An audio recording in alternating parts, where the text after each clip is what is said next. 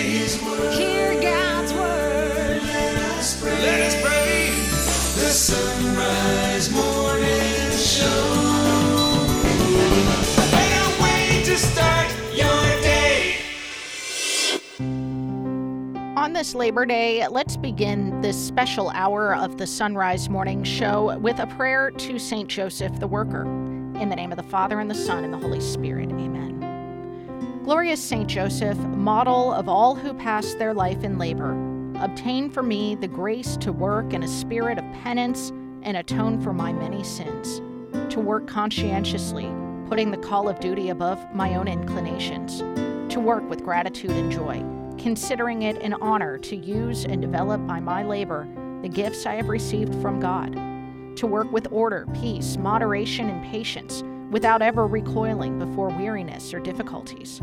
Help me to work, above all, with purity of intention and with detachment from self, having always before my eyes the hour of death and the accounting which I must render of time lost, talents wasted, good omitted, and vain complacency and success, which is so fatal to the work of God. All for Jesus, all for Mary, all after your example, O Patriarch Joseph. Amen. In the name of the Father, and the Son, and the Holy Spirit. Amen. Good morning, and welcome to this special Labor Day edition of the Son Rise Morning Show. I'm Anna Mitchell, and alongside Matt Swaim, we're heading to the archives today to share with you some of our best interviews from past shows with this national holiday in mind. Hope you can stick around for the full hour ahead. We'll get started right now. It's two minutes past the hour. It's the Son Rise Morning Show. I'm Anna Mitchell, and Mike Aquilina is with us from fathersofthechurch.com. He's co author with fellow Son Rise Morning Show regular, Dr. Jim Papandrea, of Seven Revolutions How Christianity Changed the World and Can Change It Again. Mike, welcome back. Thanks for having me back, Annie. Always love to have you back. And we're talking about labor today, or work. Prior to Christianity, how did the non Christian or pagan world value labor? It belonged to slaves.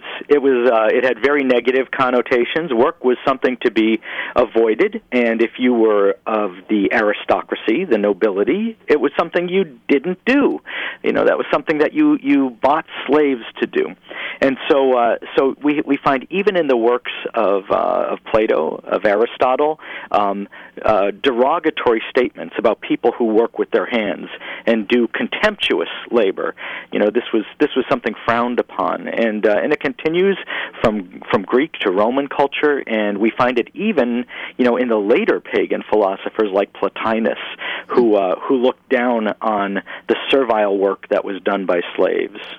Well, Mike, how did Christianity refute those ideas about labor? Well, you know, Christianity uh, uh, arose out of uh, the religion of Israel, Judaism, and uh, and and we find uh, the scriptures of this revealed religion. Uh, beginning with with uh, the creation of a man and a woman and the command to work to go out there and to till the garden and to keep it. And uh, and so work had positive co- connotations from the beginning. And if you look at all the great heroes of the Old Testament they're not people who just kind of lounged around on a couch all day and and had slaves peel them grapes.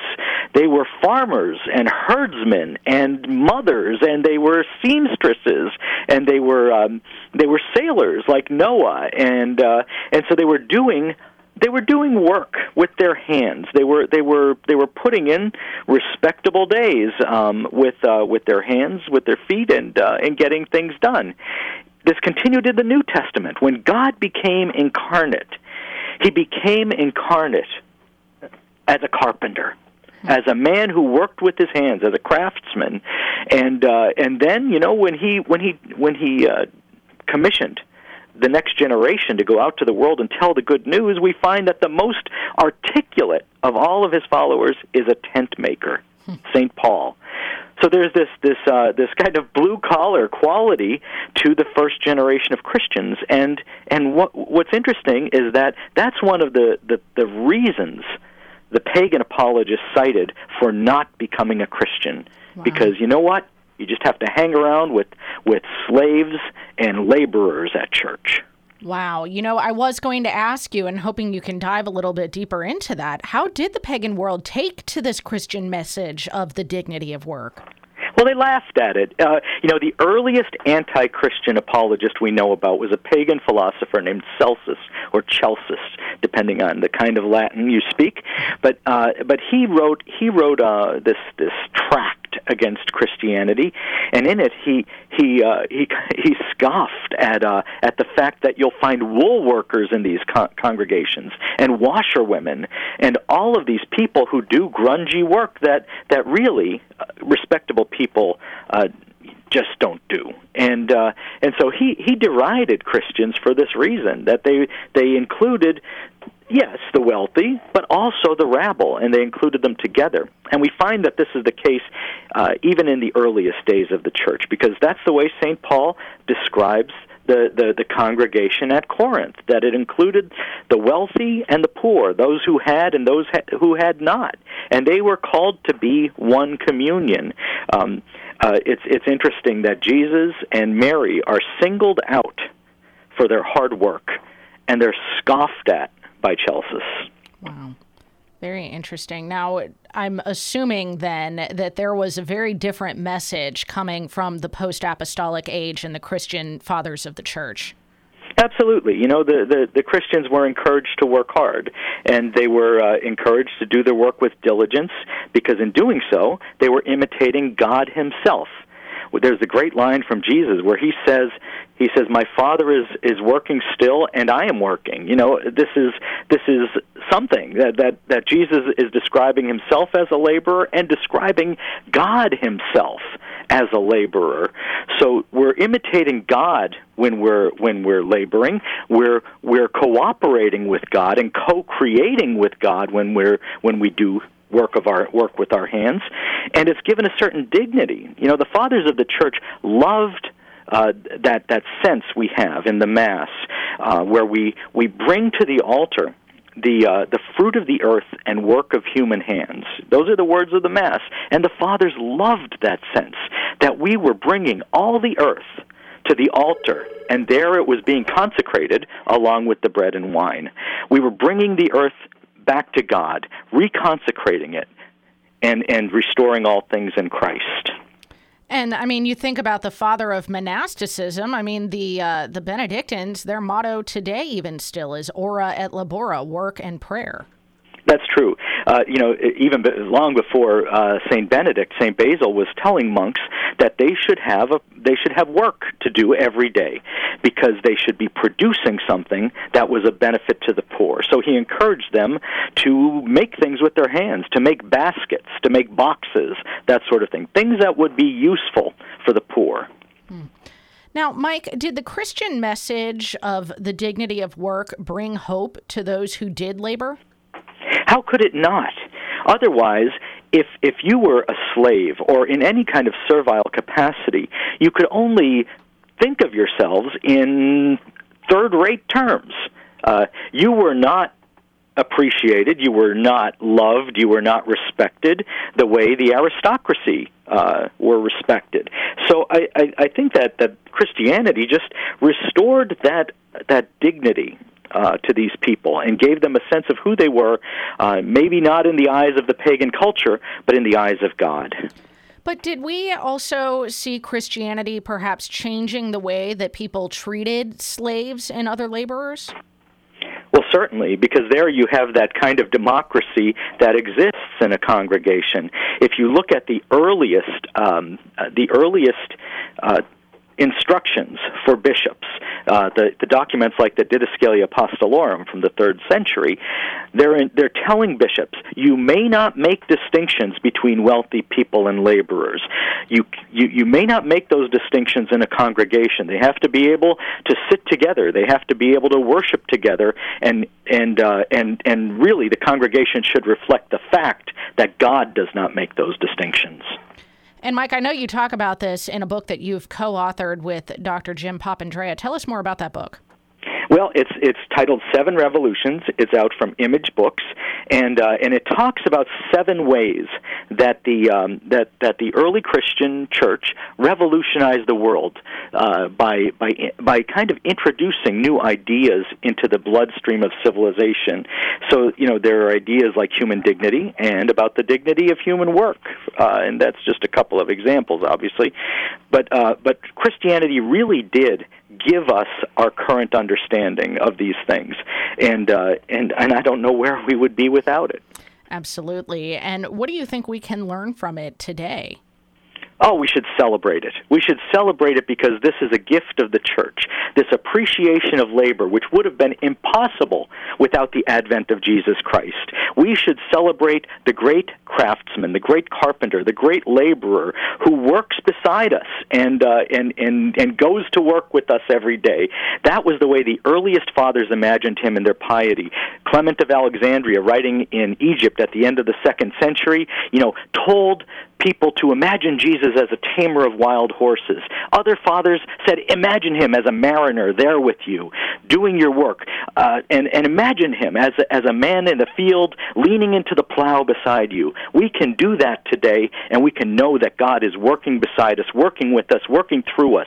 Our hands, because we're baptized, have His power, divine power. We have a touch that's that's that's more powerful than the touch of King Midas.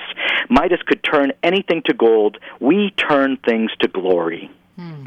A beautiful way to end the conversation. The book again is Seven Revolutions How Christianity Changed the World and Can Change It Again. We've been talking to the co author, Mike Aquilina. And Mike, where can listeners find out more about you or perhaps pick up a copy of this book or one of your many others?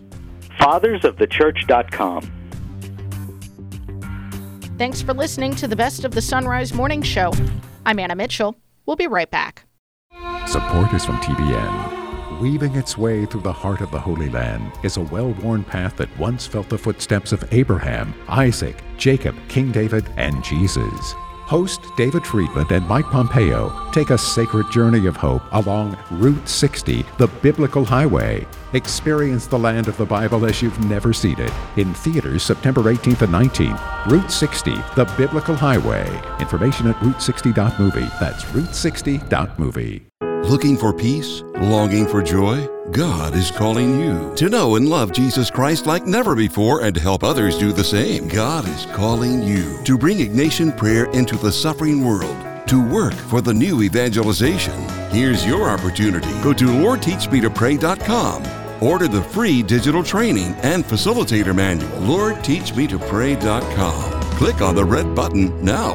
God is calling you. Underwritten by Lord Teach Me to Pray. You listen to the Son Rise Morning Show? Well, imagine promoting your business right here to other listeners of the Son Rise Morning Show. You'll reach like minded folk across the nation on over 300 radio stations, each of those stations with thousands and thousands of listeners, not to mention all the people who listen on Sirius Satellite and our online app. Find out more about national underwriting of the Son Rise Morning Show by emailing me, Leah, at sacredheartradio.com. L E A H at sacredheartradio.com. Get an insider's look at the latest information from EWTN. Sign up for Wings, EWTN's weekly email newsletter. Get the latest information about live events, special features, and guests. Connect with EWTN on YouTube, Facebook, and Twitter. Just go to EWTN.com and click on the Wings link to sign up. Don't miss a minute of all that's happening at EWTN. Get your wings today. It's a special Labor Day edition of the Son Rise Morning Show. I'm Anna Mitchell, happy to be joined by John Mark Grodi. He's the COO of the Coming Home Network. John Mark, good morning. Morning, Annie. Thanks for having me on. It's good to have you. And, you know, Labor Day is our once a year government approved Sabbath, so to speak. Uh, that, that being, you know, a day of leisure and rest to appreciate the work that we have done. And, and leisure is actually going to be the topic of our discussion today. So, Yeah. I want to start off defining our terms because I think leisure is definitely a word that has different connotations for different people. So, what is the Catholic understanding of leisure? Sure. Well, you know, one of the best resources out there is Josef Pieper's book, Leisure, the Basis of Culture. The, the basic gist is when we think of leisure these days uh, in a worldly sense, we tend to think of simply that break in work that we take in order to go do more work. And that is decidedly not the kind of leisure that we mean as Catholics. It's certainly not the kind of leisure that God has called us to, commanded us to take on the Sabbath, which is a kind of leisure that is not for work. In fact, it's not for anything else other than itself. It's to be in the presence of God. We work to make a space for that leisure, just like we work to make space for those for the relationships with fellow humans in our life, we work to make space for that leisure, that pre- that time in the presence of God. So that kind of leisure is not for work. Work is for leisure. Well, you mentioned Pieper's leisure, the basis of culture. What kind of yeah. culture are we trying to create here? Well, certainly the culture of work, I, do recall him saying that the, the culture of work tends to become all encompassing. It tends to devour everything. And there's a reason for that. I mean, we, we either, at the base of our being, we either rely on God or we rely on ourselves. And to the degree that we don't rely on and trust in God, we have to begin to drift more to the direction of creating our own worldly security, our own worldly peace and fulfillment. And so, work, when it's not bound up with a true leisure, tends to take over and devour everything else, and even devours the leisure that we have left over. And so, when God commands us to take a Sabbath, there must be a kernel of that true leisure, that time in the presence of God for which everything else is uh, is and exists. And that kernel is supposed to do the opposite of the work culture. It's to spill over and take over our work so that our work takes on the character of our prayer. Hmm. And not vice versa. Well, God doesn't just command it, does He? He actually right. sets the example for us. Yeah, yeah. After after His creation, He He He set and observed His world and said it is good and that, that gives us a great image of what the Sabbath must be like. You know, it's, it's, it's interesting to think about. So within the week, we're called to the Sabbath day, but we kind, we kind of can think of concentric circles in our life, and that all the circles of our life, large and small, need to have a kernel of, of a Sabbath within the work. You know, our week should have a Sabbath day. Well, our day should have a Sabbath hour. And, and even if in that Sabbath hour, you know, would be our, our prayer time for that day. But even within our prayer life, we got to make a distinction between kinds of prayer too, right? Because some of our prayer is very active. We're mm-hmm. asking or we're petitioning or we're praising or we're thanking. But there has to be, even within that prayer life, a kernel, a Sabbath. We stop acting, we stop doing, and we sit back and we are in the presence of God. We receive from God. That, in fact, is again the most important part of prayer. And so, there ha- in all the concentric circles of our life, large and small, there has to be this kernel of stepping back and being in the presence of God, receiving from God. And that has to then characterize its spillover and convert the rest of that time and space in our lives. That's really beautiful. You know, you you've touched on this in in various points in the conversation already, but just to to lay it out here, John Mark, what yes. do we risk as Catholics if we think of our leisure time as something that doesn't include prayer or worship or God in general? Well, you know, I think we know those Sundays or those holidays or those vacations that we take away from our work and we fill with things that that make us then feel like we need a vacation from our vacation. you know, yeah.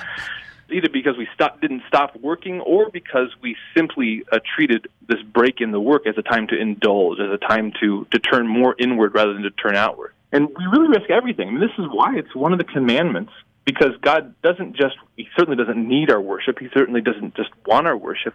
But this is also about, like, what is our only true good. Our life will be devoured by our work. Our life will be devoured by our own self reliance, and we will lose our faith and trust in God unless we put a flag in the sand, put ourselves in the presence of God, and start there. That has to be the basis, the foundation, the working uh, foundation of our life. So let's talk in practical terms as we close out our conversation here. We're talking to John Mark Grodi from the Coming Home Network, and he actually has an entire hour conversation on this with his brother, Father Peter Grodi, at mm-hmm. deepinchrist.com. And I'm just wondering, John Mark, I mean, in, in practical terms here, how would you yes. encourage people, Christians especially, to rethink their leisure time today with what's left of Labor Day and, and always in our lives? Yeah, well, I, you know, I take a moment to go look at the Catechism and look at the very, very brief section on the kinds of prayer, and recognize that even within our prayer life, there's the active prayer, and then there's the prayer where we sit back and we receive from God. And we need to look all up and down the concentric circles of our life and, and recognize this distinction. I mean, think about it in our human relationships. If all we do is talk and act and do stuff, but we never sit back and just be in the presence of the other person, listen to them, receive from them, there's no relationship.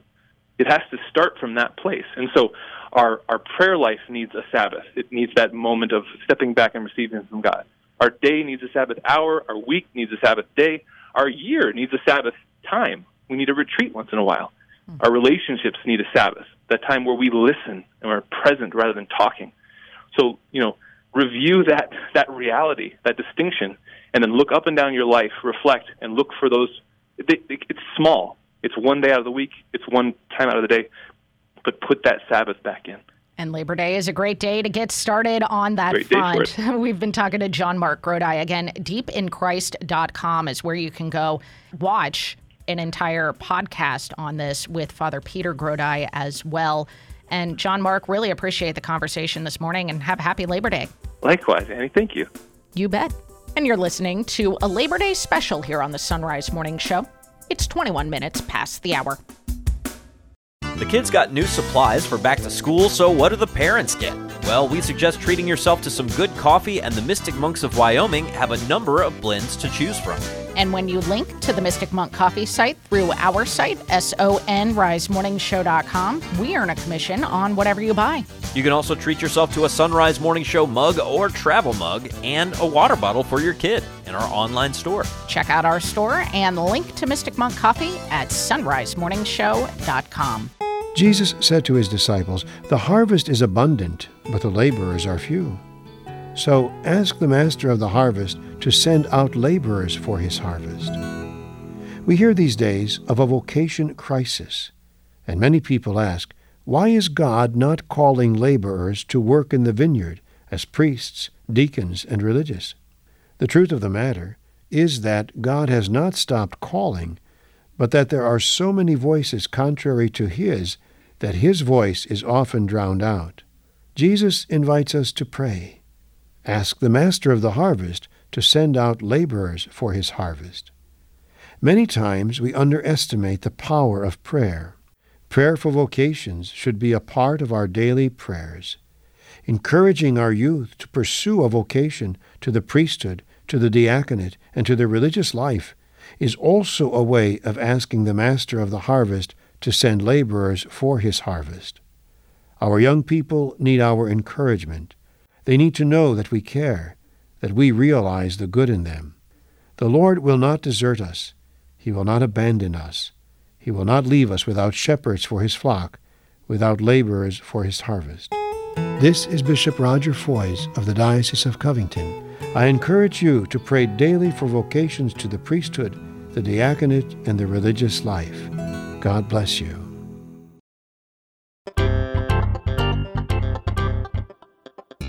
Maybe you've seen his film Poverty Inc. He's online at povertycure.org. Michael Miller joining us as we unpack Catholic social teaching, especially when it comes to the economy and economics in general. Michael, good morning. Matt, good to be with you. So, the most influential, I guess the, the cornerstone of Catholic social teaching in the modern era is Rerum Novarum, the encyclical written in the late 19th century by Pope Leo XIII. What was going on?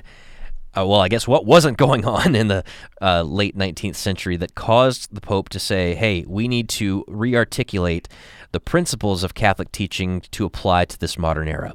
In your question, I think you answer part of the question, which is very important, is that while it's the cornerstone of modern Catholic social teaching, Rerum Novarum in 1891 was not the beginning of Catholic social teaching, and and it really what Leo XIII did was go back, as you just said, and looked at the principles of how Catholics think about society and the economy and government, and applied this to the modern uh, period. So, I mean, what was going on? I mean, this was a really tumultuous time. You really have the deep impacts of two revolutions: the French Revolution, with its focus on democracy and individualism and then uh, the Industrial Revolution. Uh, great volatility. Um, Edmund Burke described uh, the French Revolution. He said, Many parts of Europe are in open disorder. Right? There's confusion, a general earthquake in the political world. And so there was a lot of a shift into individualism, a reduction of civil association, a centralization in the state, uh, the way the family was going. You were moving really to a uh, nuclear family, but an unstable nuclear family. Transformation in the Industrial Revolution, you had new conditions of labor. You know, one of the things that's really striking is urbanization. So many people were moving from rural conditions into urban conditions. Uh, let me give you an example. In the year 1800, London had 600,000 people. In 1910, and this is just 20 years after Leo uh, wrote his uh, encyclical, there were 7 million people. New York is even mar- more stark. In 1800 in New York, there were 25,000 people living in New York. By 1910, again, 7 million people living in New York. So you have this huge transformation. You have the, Industrial Revolution changing the way people are working, a host of things going on. And really a move from a group understanding to an individual, from a guild and kind of connections to entrepreneurs and to um, individuals, and then really a whole change from the Enlightenment, the effects of the Enlightenment on the way we understand the person, rationality, et cetera, et cetera. And so there's this, you know, it sounds abstract, but there's all these things going on in society, and in the context of that, you have the rise of liberalism, socialism, Marxist Communist Manifesto, um, the revolutions of 1848, all these things going on, and the, and the Holy Father said, okay, wait a minute, we need to give some direction on how to think about what he called the social question.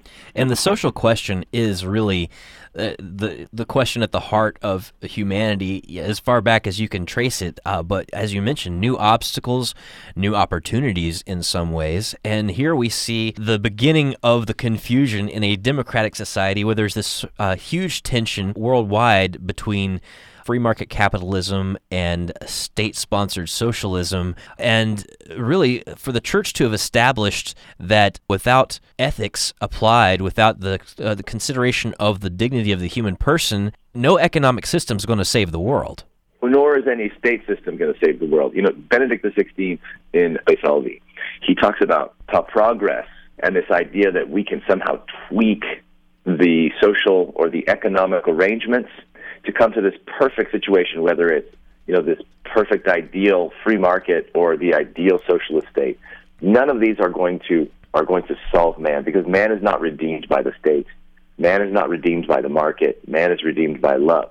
And so, what the Catholic social teaching and Leo the Thirteenth did is let's let's think about how to think about these ideas. And so, one of the first things, he, of course, he talks about is private property, because at that time the socialists were saying we need to abolish private property we need to restructure the family, and we need to eradicate religion. So these are big threats, of course, to the church. And so Leo Thirteenth says, well, no, in fact, that trying to trying to eradicate private property uh, and have the state own it is not going to solve the problems of capitalism, uh, not going to solve the problems of the industrial revolution. And so he's he's really trying to guide us. Um, the church doesn't give technical solutions. This is what Benedict XVI says. The church doesn't offer technical solutions. It offers an orientation, a way of thinking. But in that orientation, it helps clarify some really important things. And at that time, one of the big things is, well, we should shouldn't we just get rid of private property and have the state take care of everybody so that we create this real sense of unity? And and Leo XIII said, no, absolutely, you not. You need private property. It is deeply essential, not only for economics, but it's mostly essential for the family. Michael Miller joining us as we unpack Catholic social teaching. So, if someone is heading into work, what does the church call them to do other than clock in and clock out? All right. Well, I think I mean part of this comes to the question of justice, right? So Leo the Thirteenth says in in Rerum Novarum to quote to perform entirely and conscientiously whatever work has been voluntarily equitably agreed upon okay so the first is when we we're employed and we make a contract to work with someone there's the principles of justice are involved so there's the the limits like don't he says don't destroy the property. Make sure you do your best you know work hard. There's a whole sense of justice that we have made a promise to do something and we want to fulfill that promise to the best of our ability. And then if you go a little bit beyond leo xiii into john paul ii and uh, his encyclical laborem exercens and other of his writings on work that work is not simply where we go in and clock, clock in and clock out but work is part of the dignity of man right? So work is not simply a punishment from the fall, right? Work existed before the fall. God says to Adam, and he be fruitful and multiply and cultivate the garden. So there's something that reflects our nature, created in the image of God, that is part of work. And so when we when we go into work, um, John Paul II says in that kind of complex language, he says there's a transitive dimension, that is all the external things we do, and that we should do that and, and give glory to God in that way. But there's also an intransitive, and that is what work does to us, and it helps us become fully a subject. And then different writers have spoken about this as well. I think probably the most famous in the modern world is St. Jose Maria Escrivá, the founder of Opus Dei, who also talks about how doing our work well, we sanctify the world and ourselves. So we sanctify ourselves, we sanctify the others, and we give glory to God. So, so there's this elements of justice, and there's this there's the theological elements of how work reflects our nature as being created in the image of God with reason and ability to apply our intellectual force and our and our hands to something that serves people. And so the last thing I think is important is that sometimes we think, you know, oh, work is just a way to get money. But John Paul II talks about a business is a community of persons that helps take care of its own needs and provides for the needs and services to other people. So work is really other It's about serving others. Yeah, you can trace that all the way back to the Garden of Eden and Adam's responsibilities from the very beginning. But let's talk about the employers and what their duties are, because I know that there are also listeners to the morning show that, in addition to working themselves, also oversee others. And here is, again, going back to justice, right? So justice is giving those the people their due. And a couple of things that Leo points out is he says that the dignity of the human person is to be respected and ennobled and so he says if we look at both natural reason, so just thinking like natural law or using our reason, and the Christian philosophy, one, gainful occupations are not a mark of shame to man, but of respect. So I'm talking about the rights of workers and employees. I'm kind of moving here. But this is really important. See, Judaism and Christianity both recognize work as something dignified, right? So now for Greeks and most pagans, um, manual work is servile. It's what slaves do. Judaism and Christianity recognize the dignity of work. And so recognizing work as dignified, the rights of the not only employee do a good job, but the employer to recognize that this is a fundamentally human act. And so he says, because of that, because it's a dignified act and a nobling act, Leo says, is, quote, shameful and inhuman, however, to use men as things for gain and to put no value on them than what they are worth in muscle and energy. And so the core responsibility of the employer is to not treat a person like a thing, not merely what you call utilitarianism, right? You talked about the Garden of Eden. If you go back to the Garden of Eden, okay, Cardinal Scola in his book, The, the Nuptial Mystery, talks about this. God gives Adam Eve. And what does Adam say? He says, At last, bone of my bone, flesh of my flesh. So he sees this intersubjective relationship Adam and Eve are both subjects, not merely objects. But after the fall, what happens? The subjective nature gets covered, and Adam begins to treat Eve as an object, as a thing to be used. It happens in work too. We can treat our employees as merely things to be used as for only utility. And we forget that they are subjects.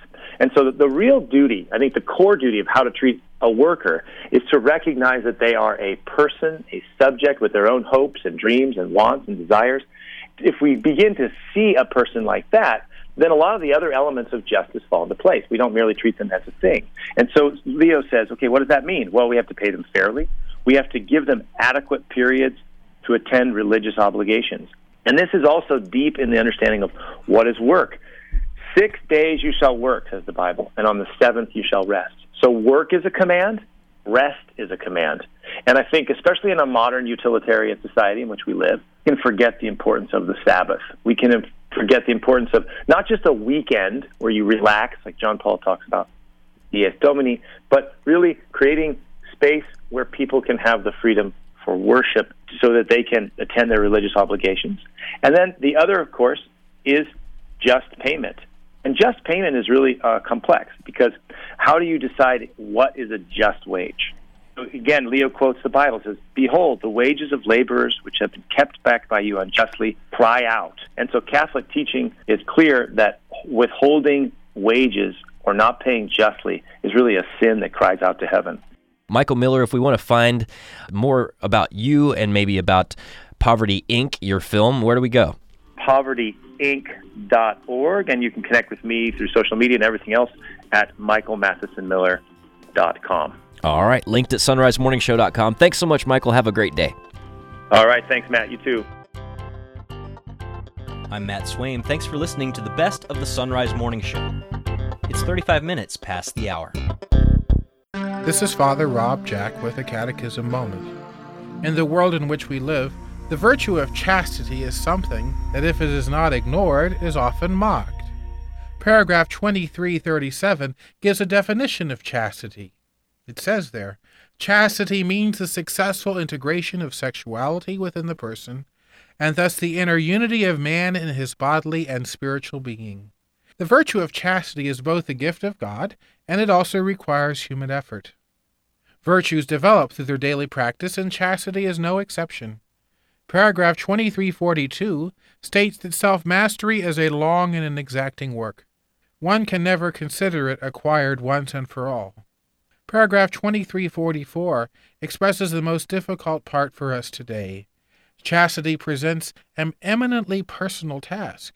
It also involves a cultural effort, for there is an interdependence between personal betterment and the improvement of society. We can see in our own world what fruits unchastity has produced. Divorce, teenage pregnancy, abortion on demand, contraceptives in schools, many people with sexually transmitted diseases, it seems that society views people today as possessing only instincts. And since we cannot stop instincts, we have to protect against them. God teaches us that we are not driven by instincts, but by human reason, in which we can control ourselves and shape ourselves into truly responsible people. The bodies and souls that God has given us are sacred. They are to be respected and cherished, disciplined and loved.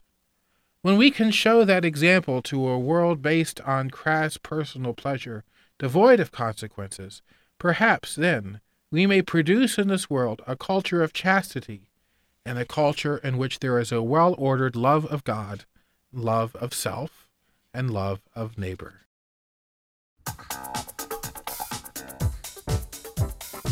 John Grabowski is with us now. He's professor at Catholic University of America. John, welcome back to the show. Good morning, Anna. Good to be with you. It's good to have you. And a study came out from Baylor University showing that Catholics overall are more emotionally committed to their workplaces than evangelicals and mainline Protestants. Now, my first question to you is Does that finding surprise you, and why or why not?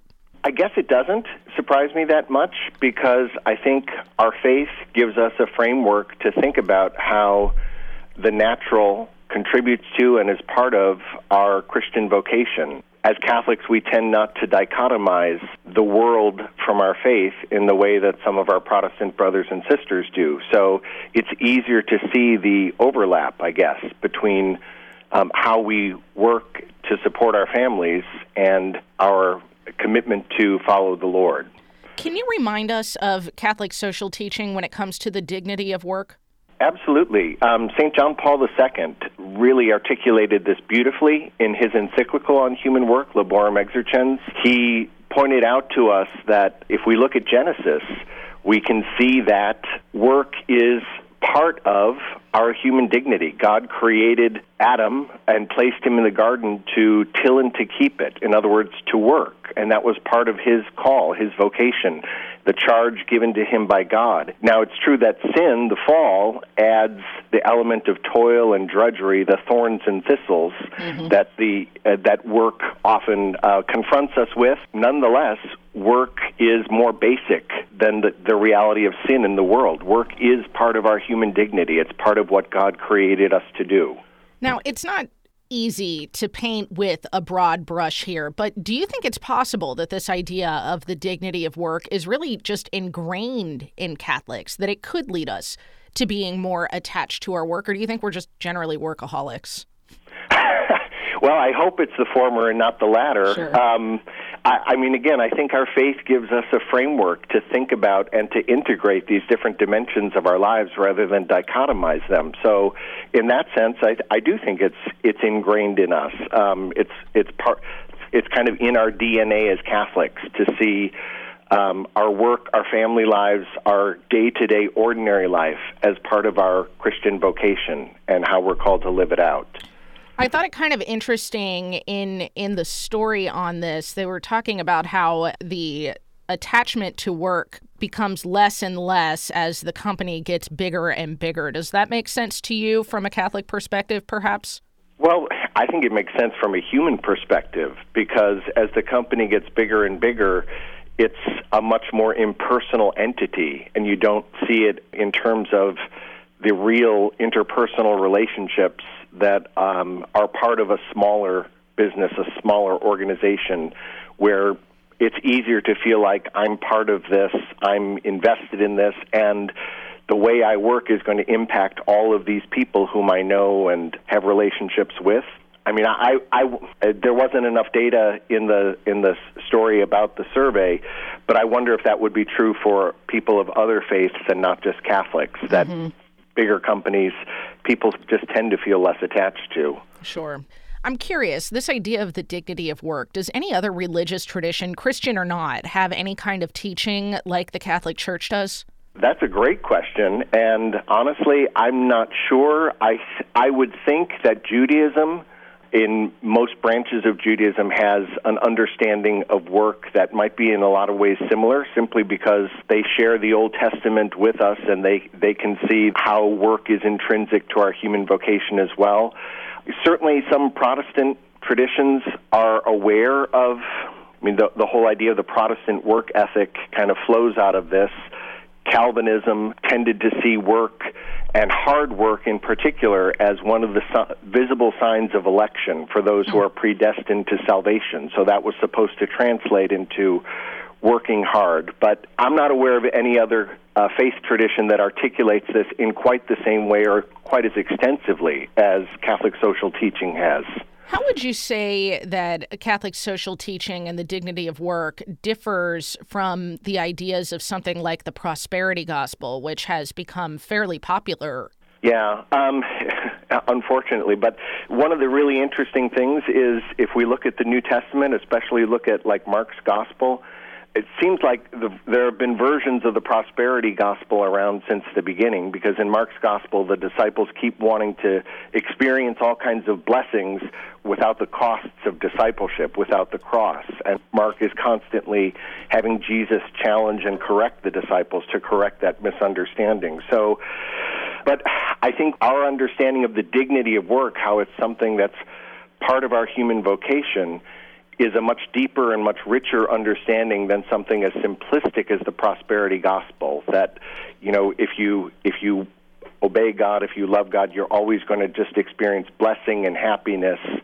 Um, that kind of takes the cross out of the picture. And certainly again our understanding of not just creation but the fall reminds us that no uh, struggle and pain um, that can be part of our, our vocation to work as well, because sometimes work, as much as we're committed to it, there is an element of drudgery, an element of thorns and thistles that we have to contend with. But that's that's part of our life as Christians. That's part of our, our taking up our cross and being willing to follow the Lord. Absolutely. Now, John, uh, one final question, because there might be Catholics listening right now, and they don't feel overly emotionally attached to their job, let alone satisfied with the work that they're doing. How would you encourage someone to take a different view of their work if they aren't so satisfied right now?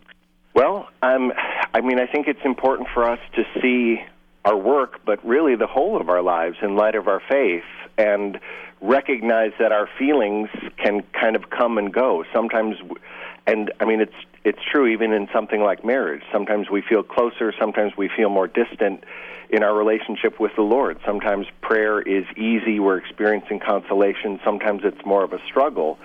Um, but when we see the big picture in the light of our faith and we keep living um, the way we're called to, our feelings follow eventually. Mm-hmm. So um, I guess I would encourage people to hang in there um, and to to to look at the big picture, um, not necessarily the day-to-day monotony and drudgery, but the big picture of why is it that they're doing what they're doing as Christians. John Grabowski, professor at Catholic University of America. John, I hope you'll come back and discuss this again sometime. Thanks so much. Absolutely. Thank you for having me. Most definitely. You're listening to a special Labor Day edition of the Son Rise Morning Show. We'll be right back.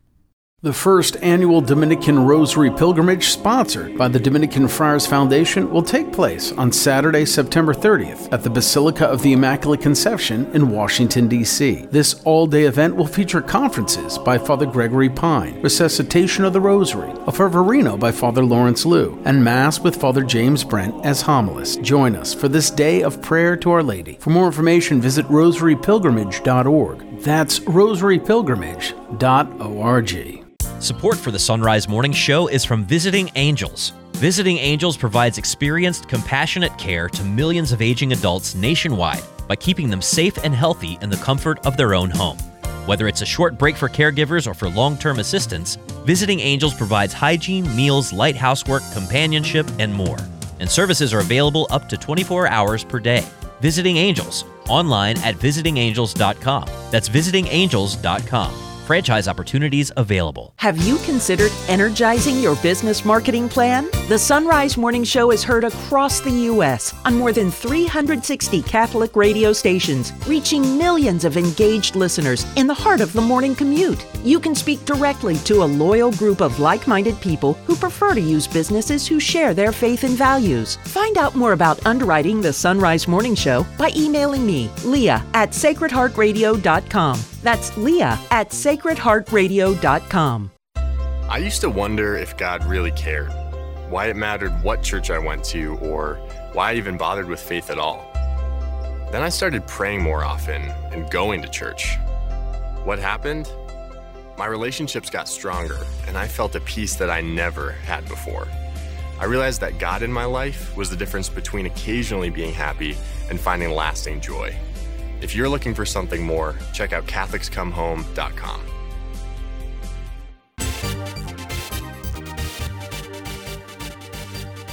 Well, it is Labor Day weekend, and that's a great time for us to remember the great gift of work, but also to eat good food together. And so it only makes sense that we talk today to Rita Heikenfeld, our Bible Foods correspondent from AboutEating.com, about some Labor Day Bible food recipes that you can maybe include in your feast. Rita, good morning. Well, good morning, and what a, a timely time to talk about good food. Well, I mean, that's really the essence of what you do and what we talk about all the time. You put the work in, and then you sit back and enjoy the food that you've made. So there's a lot of ways to look at this.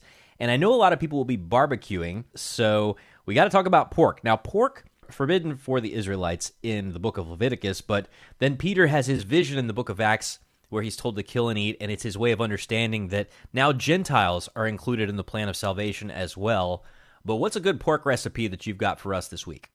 Well, you know what? One of my favorites, it's not on the grill, but we have to have it on our Labor Day picnic table, and it's called BLT dip. I'm not kidding you, Matt. This is so easy, and you better make like a double or triple recipe of it.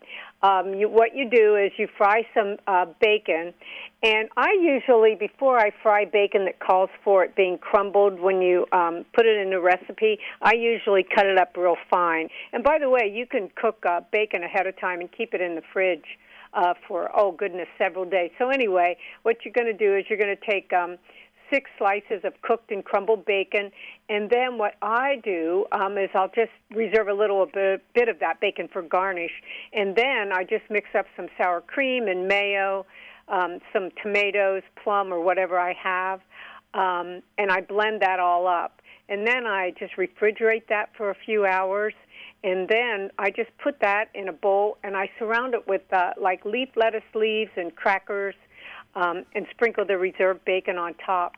But there's just something about the bacon and the sour cream and mayo and tomatoes. You think you're eating a sandwich, but it's much creamier. BLT anything sounds good to me, Rita. So this BLT dip looks amazing, and of course, people can find that at abouteating.com. While we're talking about things we can grill, uh, it's important to point out that a number of places in the Bible we see beef talked about as something that you eat when you're celebrating with people. Yeah, and you know because when you think about it too, um, beef especially was not for the the everyday uh, what we call middle class or, or poorer person. It was ma- basically for um, the more wealthy, but during feasts and celebrations, a fatted calf was all, um, sometimes brought out. And you see this in, in Genesis in chapter 18 uh, when Abraham, it says, he ran to the herd and took a fatted calf, tender and good, and gave it to the servant to prepare it. Um, and then uh, when we think about the prodigal son and uh, in Luke 15, in chapter 15, sort of the same scenario. Um, when the prodigal son returned, the father brought again out a fatted calf. So um, beef is always a special thing. And what I have been doing, of course, we do the steaks and the burgers, but if you're doing uh, like a campfire out, it's so fun to do what we call those hobo dinners in a packet, in a foil packet. Um, and I'm assuming you've done those in some fashion over the years, right? I've never done them quite like you have described here. So give us the idea and how the execution works, because the execution is the fun part.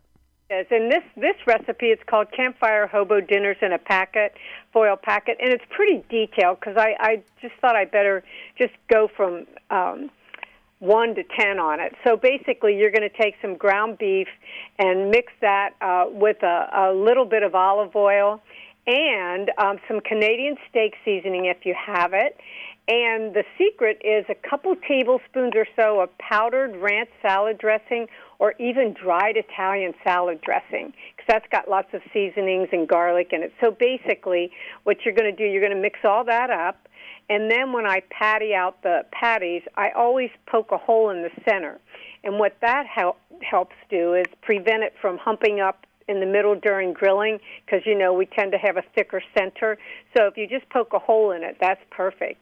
And then um, you just set those patties aside, and then I like to prepare some veggies, and I'll mix some potatoes and mushrooms, maybe onions together, um, or you can keep the onions separate. You can just mix those together. Um, with a little steak seasoning or not. So basically, you've got some nice onions to just sort of put on top of that patty.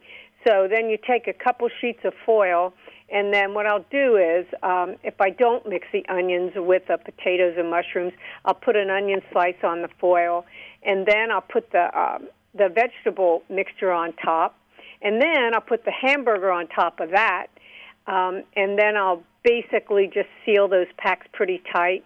Um, and then I'll grill them, and I, we usually grill them on medium, about 350 and when they're done, they don't take long, um, maybe 20 minutes, just or even maybe 30, depending upon the size.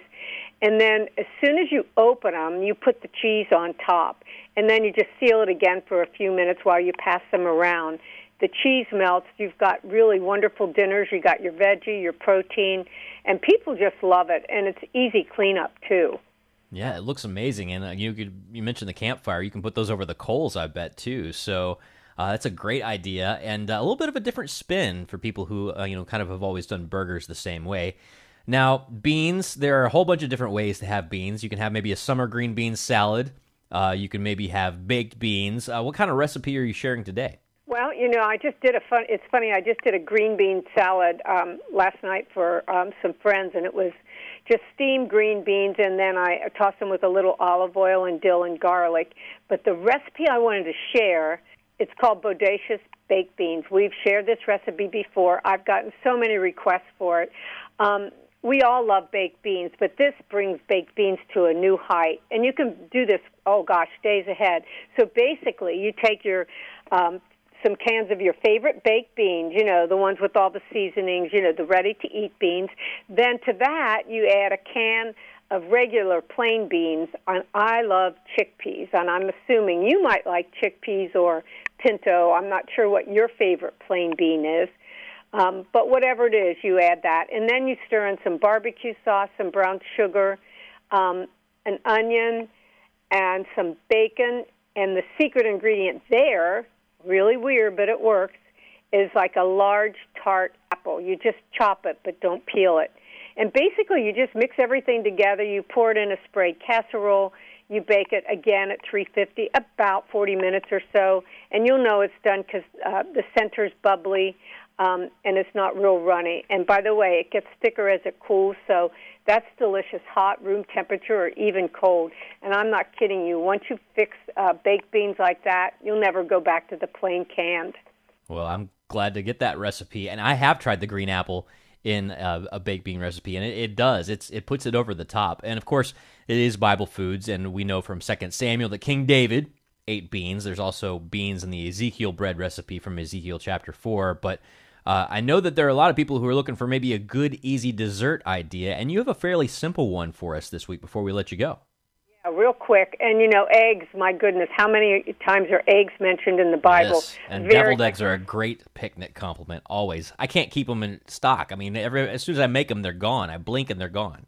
No, and as I'm making them, I've I'm eating them too. And my deviled egg recipe is just easy. Um, just real quick, I just um, mash up the yolks and put a little mayonnaise and a, just a squirt of Dijon mustard or regular mustard and a little pepper, no salt because the mustard's sort of salty. That's all we do, and they're they're just delicious. They're not fancy, but they're good. But my recipe for dessert, I love this. It's called chocolate chip pound cake.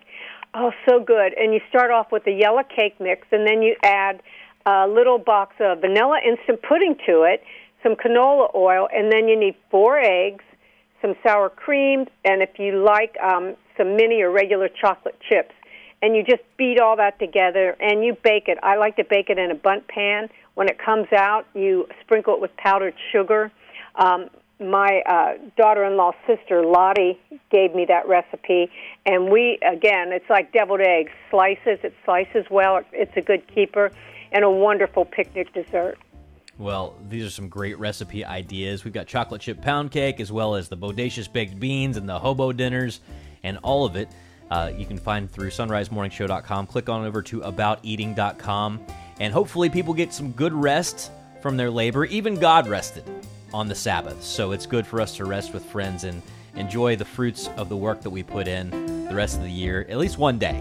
And of course, God builds one day into every week where we ought to be doing that anyway. But in the meantime, Rita Heikenfeld, thank you so much. We've got you linked at sonrisemorningshow.com. Have a great Labor Day weekend, and we'll talk to you soon. Yep, we'll talk to you soon, Matt, and great weekend for all of our listeners, too.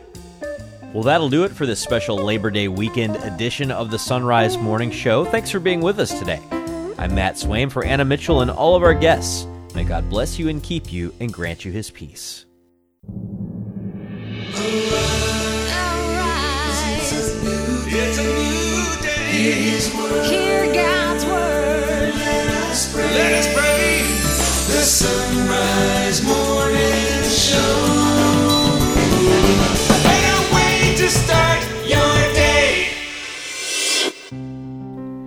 Let's kick off our Labor Day celebration on the Son Rise Morning Show by praying for the intercession of the man described by the church as a shining example for all workers, the carpenter Saint Joseph.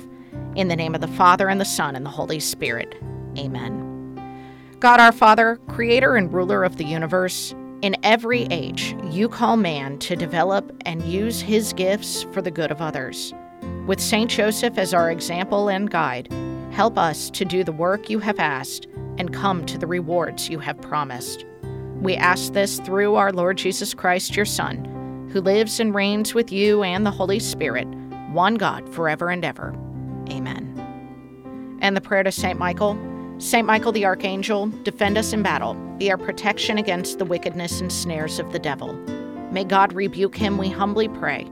And do thou, O Prince of the heavenly host, by the power of God, cast into hell Satan and all the evil spirits who prowl about the world seeking the ruin of souls.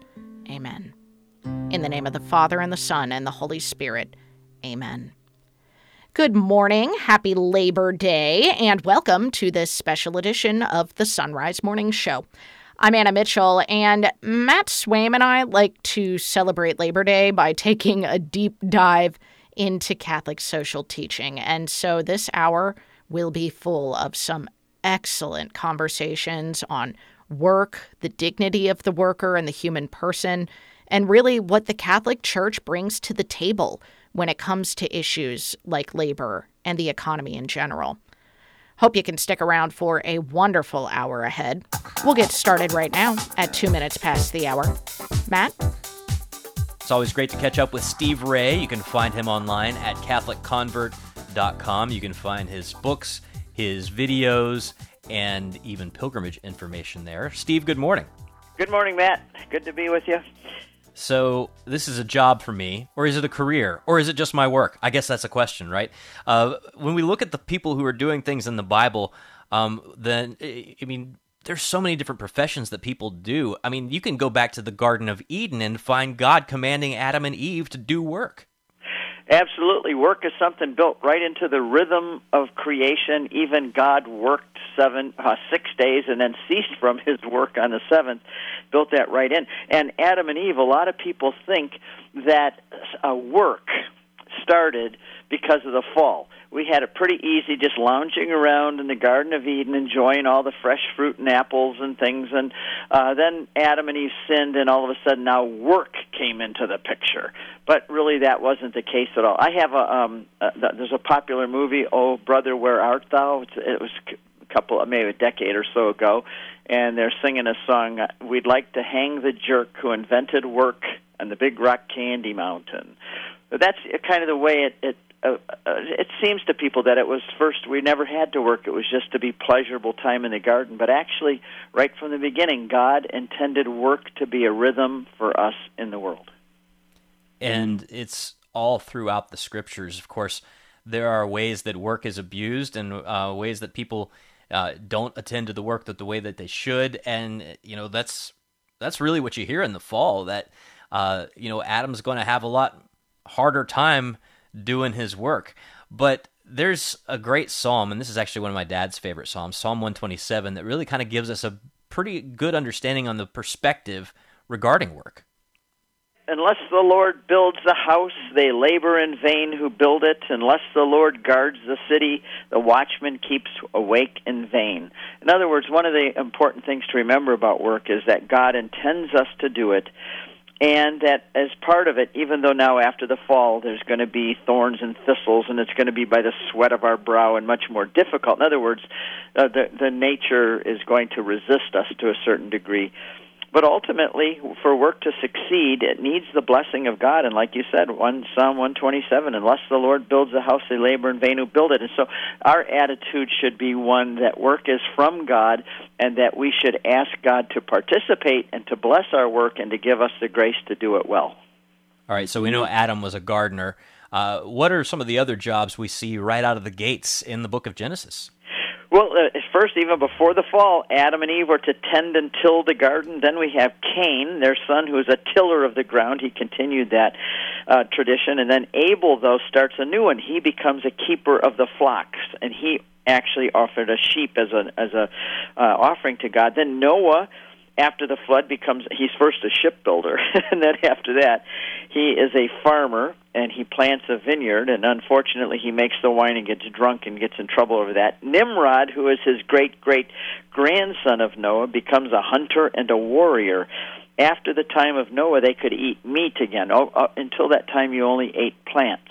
But after the time of noah it was granted to man to eat animals meat and so nimrod became a hunter. And in the whole bible if you look at the whole Bible, there are really two main careers.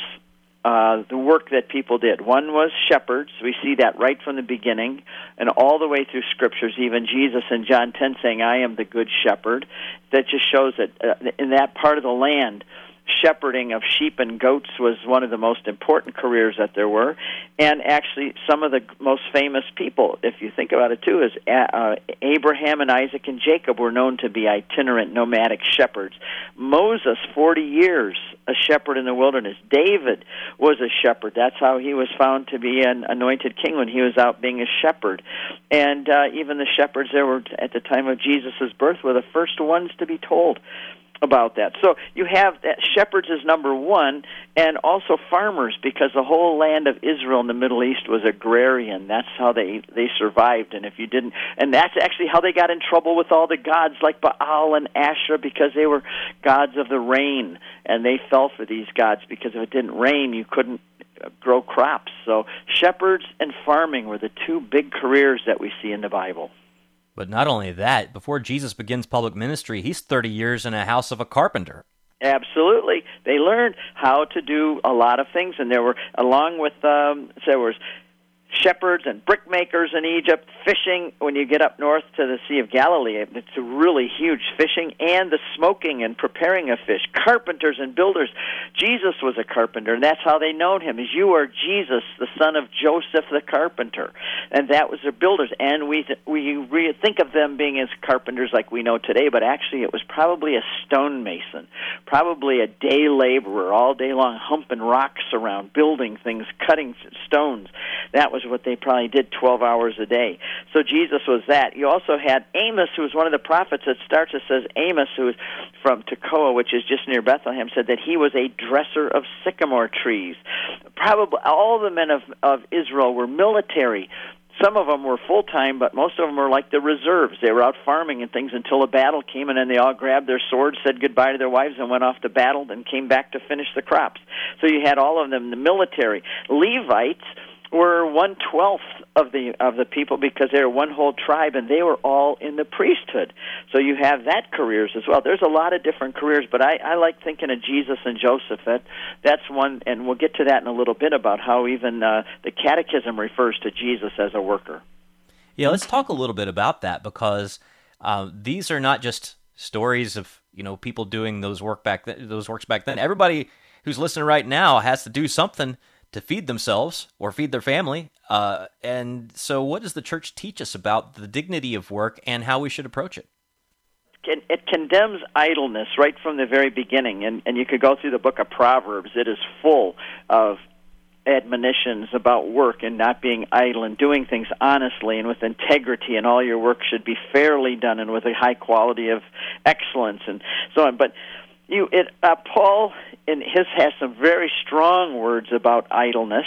And in second thessalonians 3.10 it says this we command you. He doesn't command people a lot but he, this is what we command you that if you do not work neither shall you eat. What was happening is a lot of people said, The Lord's going to come back, so I'm quitting my job. I'm just going to sit around and pray for today and tomorrow, and He'll probably be back the day after tomorrow.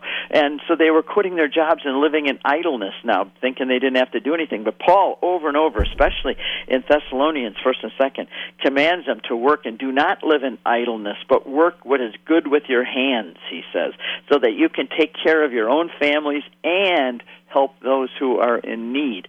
So that we work not just to take care of our own families, but we work also to help our brothers and sisters and those around us. And as Christianity then redeems work in a sense, there's a there's a sense of grace that comes in. It takes work above just manual labor, what I do with my hands or my mind, but it also becomes a work for God. It becomes a way to bring glory to God. And I remember when I was young and an early Christian, um, Matt, and I started my own business. And I used to tell people when I went out to get new work, when there'd be competitive bids, I would always tell them, you know, the reason you should hire me over these competitors is because I'm a Christian. And they said, what's that got to do with it? I said, because I do the work for a different reason than everybody else does. I do the work for the glory of God. And if he is my boss and I'm doing it for him, you're guaranteed you're going to get the best possible service. And that's what grace has done in redemption and has raised our physical labors to a higher level where they actually become a work that can bring glory to God. And that should be very special in our minds. Even if it's a mundane task, I'm doing it for God and I'm going to make the best widgets ever because I'm bringing glory to God by doing this. And we're all called to do something to participate in this creative act that God has given us as human beings. You know, God created the world and then he created us with free will and abilities to take what he has given us and use it for the good of our families, for the good of society, for the good of the church.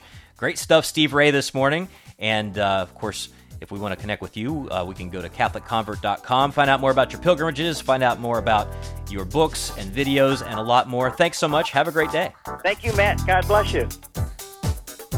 I'm Matt Swaim. Thank you for listening to the best of the Son Rise Morning Show. Support is from TBN. Weaving its way through the heart of the Holy Land is a well worn path that once felt the footsteps of Abraham, Isaac, Jacob, King David, and Jesus.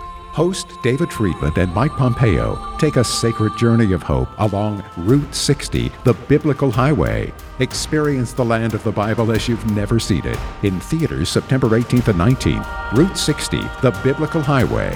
Information at route60.movie. That's route60.movie. Are you looking for peace? Longing for joy? Want to meet the giver of all goodness? God is calling the laity to bring Ignatian prayer into the suffering world. Work for the new evangelization. Go to LordTeachMeToPray.com. Order your free digital training and manual. Find true happiness and everlasting joy. Go to LordTeachMeToPray.com and click on the red button today. It's free. Approved by the USCCB. It's back to school time and back to a busier morning routine. If you're going to need some help to get going, get yourself a few bags of Mystic Monk coffee. And when you go to the Mystic Monk site through the link you find at sonrisemorningshow.com, you'll give us a boost with a commission on your purchase. While you're at our site, pick up a Son Rise Morning Show mug or travel mug and perhaps a water bottle for your student. All available in our online store. Find our store and link to Mystic Monk Coffee at sonrisemorningshow.com. Now there's a fast and easy way to get in touch with EWTN. The EWTN Everything Number. Call 1 800 447 EWTN to get the latest information on programming, special events, pilgrimages, and more.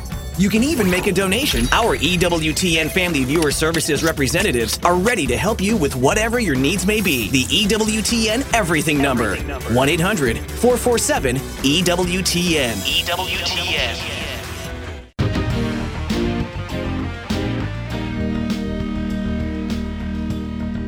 Joining us now on the Son Rise Morning Show is Father Donald Calloway, who is author of Consecration to St. Joseph, here to talk about St. Joseph the Worker. Good morning, Father. Hey, good morning. Now, Labor Day, of course, is a secular holiday, a federal holiday um, that we celebrate, but in the Catholic Church, you could kind of consider May 1st to be the, the, the, the, Catholic Labor Day, so to speak, the feast of St. Joseph the Worker. Why does the church have a feast devoted to St. Joseph under the title the Worker? Well, it's pretty important because in the mid 20th century, you know, communism posed a real threat to uh, the world and even to the church. So uh, Pius, Pope Pius XII um, saw that the communists were trying to take over May Day, it was called, which was just a secular day to celebrate work. They wanted to turn it into Communist Workers' Day. Well, the Pope at that time said, well, we better stop this. So he declared May 1st the feast day of St. Joseph the Worker, showing the true dignity uh, of human work, not like communism was promoting. So it's really amazing. It really is amazing, and I love that that the Holy Father chose Saint Joseph for that. How is Joseph a model workman? Well, if you think about it, you know, when God became man in, the, in, in Jesus Christ taking on human nature, um, he lived in a family and under, you know, the leadership of Saint Joseph, and he taught, you know, Jesus that trade of working with his hands and manual labor. You know, I mean, through St. Joseph, God actually did manual labor, and that's what the word manual means is your hands. So if St. Joseph can, can can teach Jesus how to do manual labor, well, he's certainly good at going to be good at teaching us to, to be a good worker as well. Well, it's such an interesting thought that Joseph taught Jesus to work. And then you think, okay, so Jesus is working and thereby raises the dignity of work. Mm. Oh, you said it so well. That's exactly right, and and that's why it's important to to have Saint Joseph as that model because you know you don't want to abuse. Like if you have employees, you want to treat them right. You want to give them a just wage, um, and you don't want people to become workaholics either. You know, Saint Joseph was not a workaholic. He took time for prayer, for being with his family, for even recreating, and he loved to sleep. You know, a lot of people they just work, work, work. Saint Joseph tells us, hey take a nap, go to sleep. Have some rest, just like the Lord rested uh, on the seventh day after creating the world. Now, you've got all kinds of little gems about St. Joseph in your consecration book. Can you tell us about St. Jose Maria Escriva's homily on St. Joseph's workshop?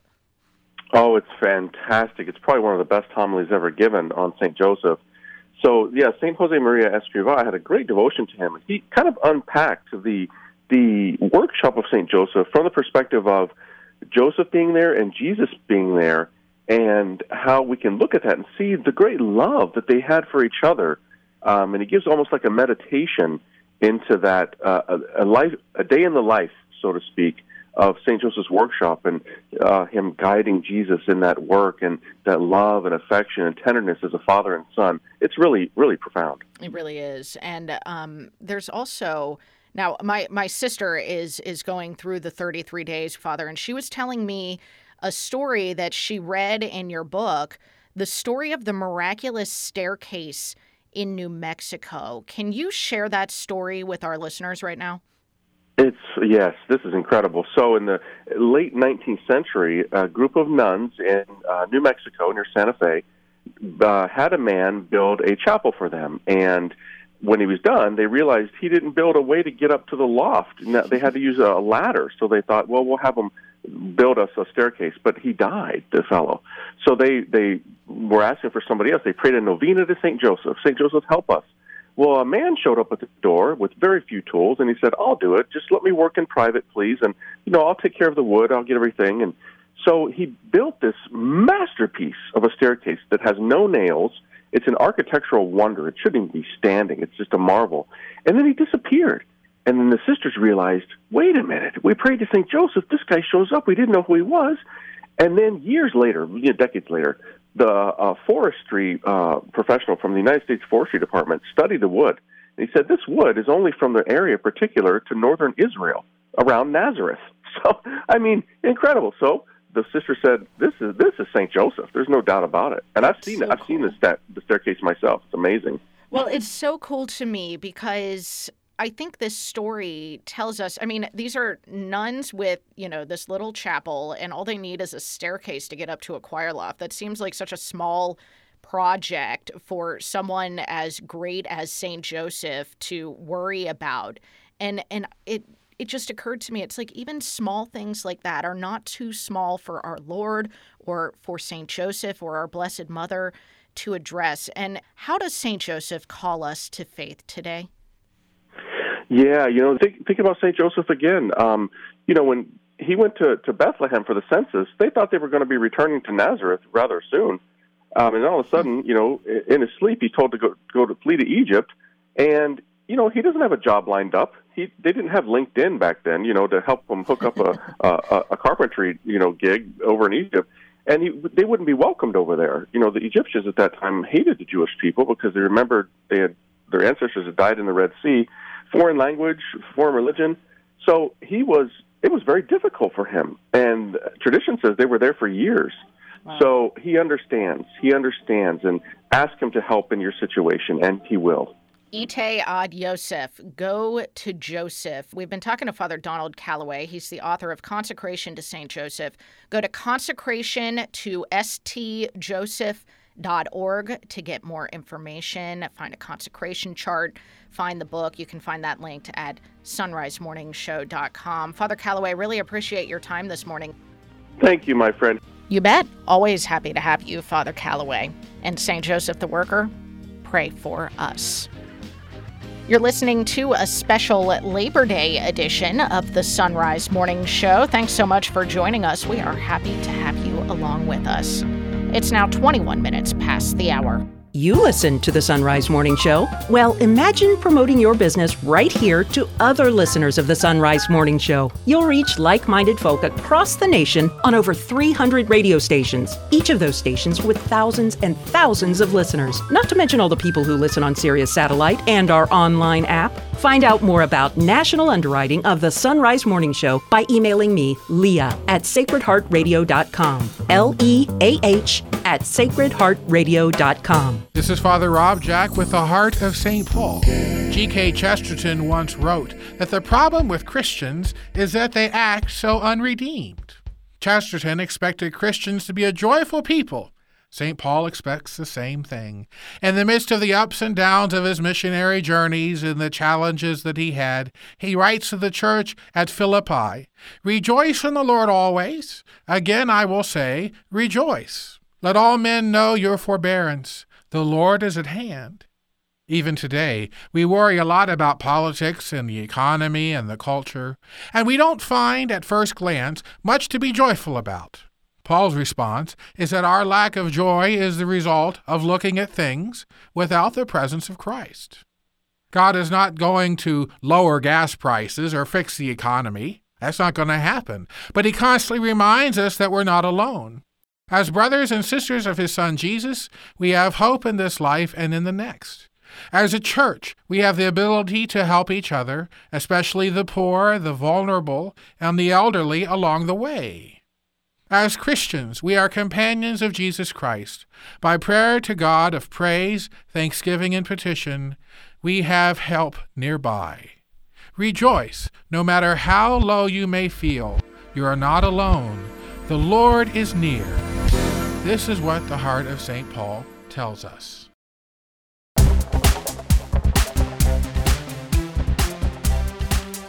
Back with us now on the Son-Rise Morning Show is Dr. Matthew Bunson, Executive Editor and Washington Bureau Chief of EWTN News. Dr. Bunson, good to have you back. Always good to be with you on a very blessed Labor Day. Yes, and Labor Day is, according to the U.S. Department of Labor, I looked this up, a yearly national tribute to the contributions workers have made to the strength, prosperity, and well being of our country. It was first celebrated as a day in New York City in 1882. And then, a little less than a decade later, Pope Leo XIII wrote the landmark encyclical Rerum Novarum, which, of course, has a particular focus on the dignity of work and the human person. What do we see happening in that time period that there was such a major focus on workers and labor? Well, the, the social crisis that uh, prompted Leo to write uh, Rerum Novarum, and he was 81 at the time that uh, wow. uh, this came out. So one would imagine that somebody who's 81 uh, really does not have the assumption is the unfair assumption is that uh, he's too old, he doesn't quite grasp what the reality is, and yet Leo in Rerum Novarum got his finger exactly on the pulse of where the world was, in particular uh, Europe and increasingly the United States. And the way to describe it is it was a question of human dignity versus the machine. And we had seen in the decades leading up to the promulgation of Rerum Novarum the transformation of Europe from an essentially agrarian culture with some industry, as we saw uh, pushed forward by the Napoleonic Wars from about 1800 to 1815, and then the rapid invention of new forms of technology and industry. All of this was uh, a good thing, but it brought with it immense ramifications and dire consequences for the workers because what you ended up having uh, was a mass of poorly educated workers increasingly concentrated in the cities looking for work in the factories, and the factories themselves became cities. And you had hordes, large numbers of uneducated workers, of laborers, forced to work in what were at the time unregulated factories. They were living with their families in almost inhuman, almost unimaginable conditions. Um, if you've ever read the Upton Sinclair novel in 1906 of The Jungle, it mm-hmm. gives you mm-hmm. a rough idea of what this looked like. Women and children worked, they had no contracts, they could be fired, uh, they had no dignity. And the church understood that in these new circumstances, something had to be addressed. And th- these were genuinely new circumstances because uh, the church has always had the answer to the needs of every time. And in this case, then, uh, the church needed to bring her wisdom uh, to what is important here in terms of the dignity of the human person, and then to begin teasing out what else needs to follow. And the result in the end uh, was Rerum Novarum. But even before we get to that, one of the things that's often overlooked is the effort that was being done already on the ground in the church, especially in Europe and elsewhere.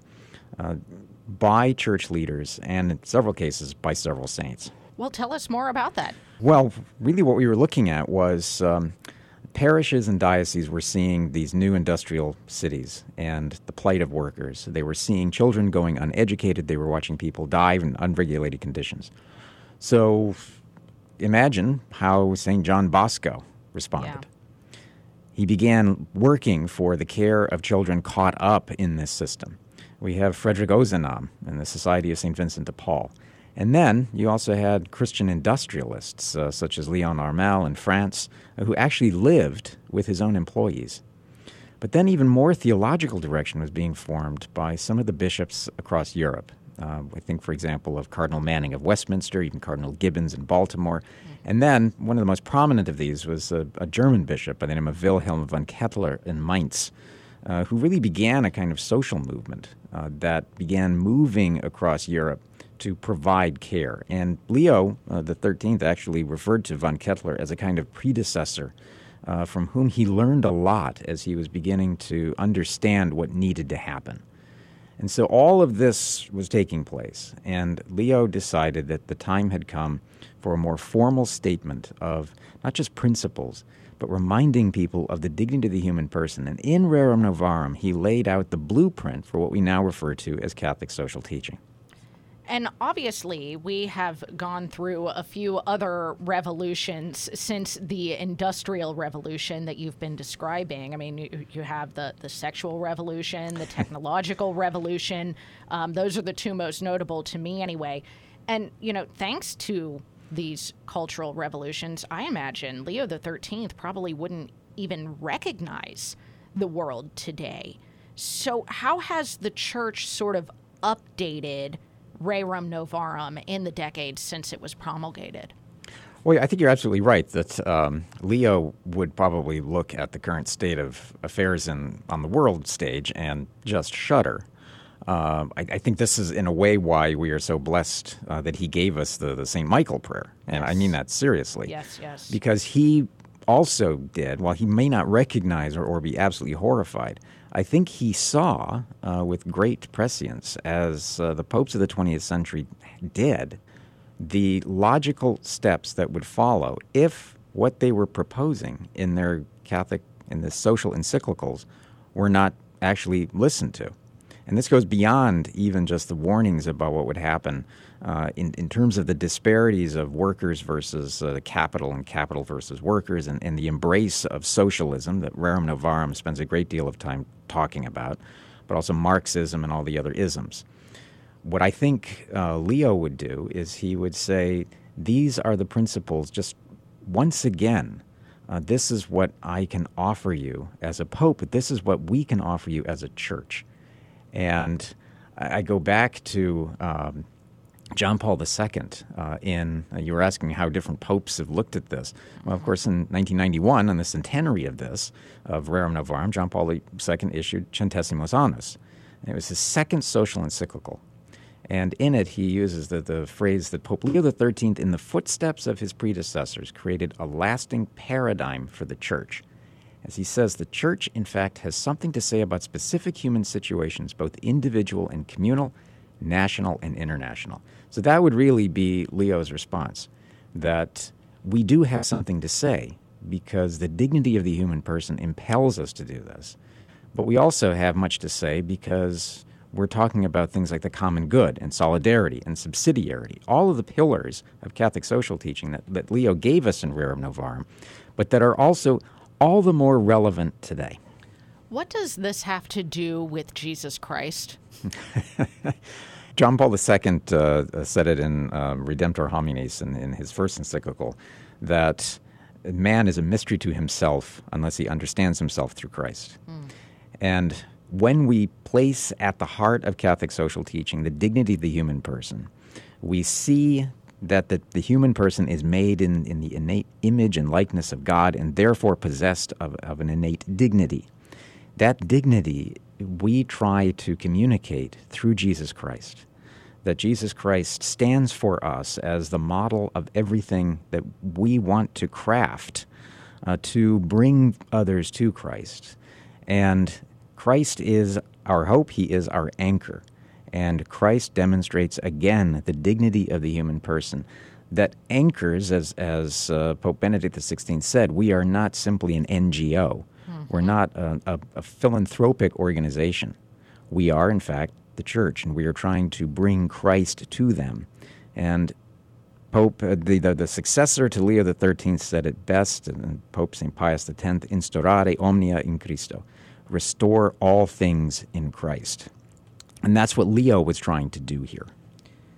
Well, looking at our world today, Dr. Bunson, I mean, certainly there's still a slice of the population that wants to push toward Marxism. I mean, for heaven's sake, a Democratic socialist was very nearly the Democratic presidential nominee uh, twice in a row, a couple of times in, in recent years. And then there are those who would favor, you know, free market, perhaps unbridled capitalism. Where does the church fall in there? The best way to look at that is what Leo is actually trying to teach us that there has to be a, a harmony. And this is where the importance of uh, the, the common good comes in. So, in other words, he, he looks systematically uh, at the fact that capital, as he puts it very famously, capital cannot do without labor, nor labor without capital. But then, often forgotten is the, the, the subsequent line in that, where he talks about mutual agreement results in the beauty of good order, while perpetual conflict necessarily produces confusion and savage barbarity hmm. it is that barbarity, but it is also that harmony. So this is why he's able to defend things like the, the rights of property. And of course, the, the role of the family, the proper role of the government. But he always keeps coming back to Christ and the dignity of the human person. As he says, no man may with impunity outrage that human dignity which God himself treats with great reverence, nor stand in the way of the higher life, which is a preparation of the eternal life of heaven. So that's one of the things that he uses then to go into the basic rights of individuals and the family, and then their priority relative to the state. So he balances everything perfectly, that all of society must work together for the common good, but then he also stresses subsidiarity on the fact that we need to have the best decisions made at the local level, at the lowest level possible, where people are actually living. And this is an important point, I think, too, when when looking at the economy as like this big idea and looking at it as Catholics is that, you know, we are a universal church. And so we Americans need to remember that there is an entire world out there that has to be taken into account and not just our own country, which I think we get caught up in a lot as American Catholics. We've been talking to Dr. Matthew Bunson. He's executive editor and Washington bureau chief of EWTN News. Doc, if listeners want to connect with you, where do they find you? Uh, you can find me at EWTNnews.com. It's a special Labor Day edition of the Son Rise Morning Show. It's now 35 minutes past the hour. Waking up with Mystic Monk coffee is definitely a better way to start your day. Not only are you getting a great cup of coffee, but your purchase helps support the life of the Carmelite monks of Wyoming. And your purchase can also help our work. All you need to do is go first to sonrisemorningshow.com. When you click the Mystic Monk link on the side of the page, we earn a commission. Support the monks and support the Son Rise Morning Show. Click the Mystic Monk link at sonrisemorningshow.com. That's S O N risemorningshow.com. I'm Father Timothy Schehr and these are biblical impressions. Family values is a phrase we are all very familiar with. Of course, the early church had family values too. We can see this from Acts of the Apostles, where we actually meet several generations of a family that Luke held in high esteem. Timothy worked by Paul's side for a long time, joining the apostle during the second missionary journey to Asia Minor. Timothy's family, at least the women in his family, were also Christian and apparently well known in the early church. Paul preserves their names for us. Timothy's mother was Eunice, and his grandmother was Lois. We get no further description of Eunice and Lois, but we do get to see them through their son and grandson. Timothy's dedication to the church, his unrelenting work for the truth, his preaching of the gospel, and his love of the Lord.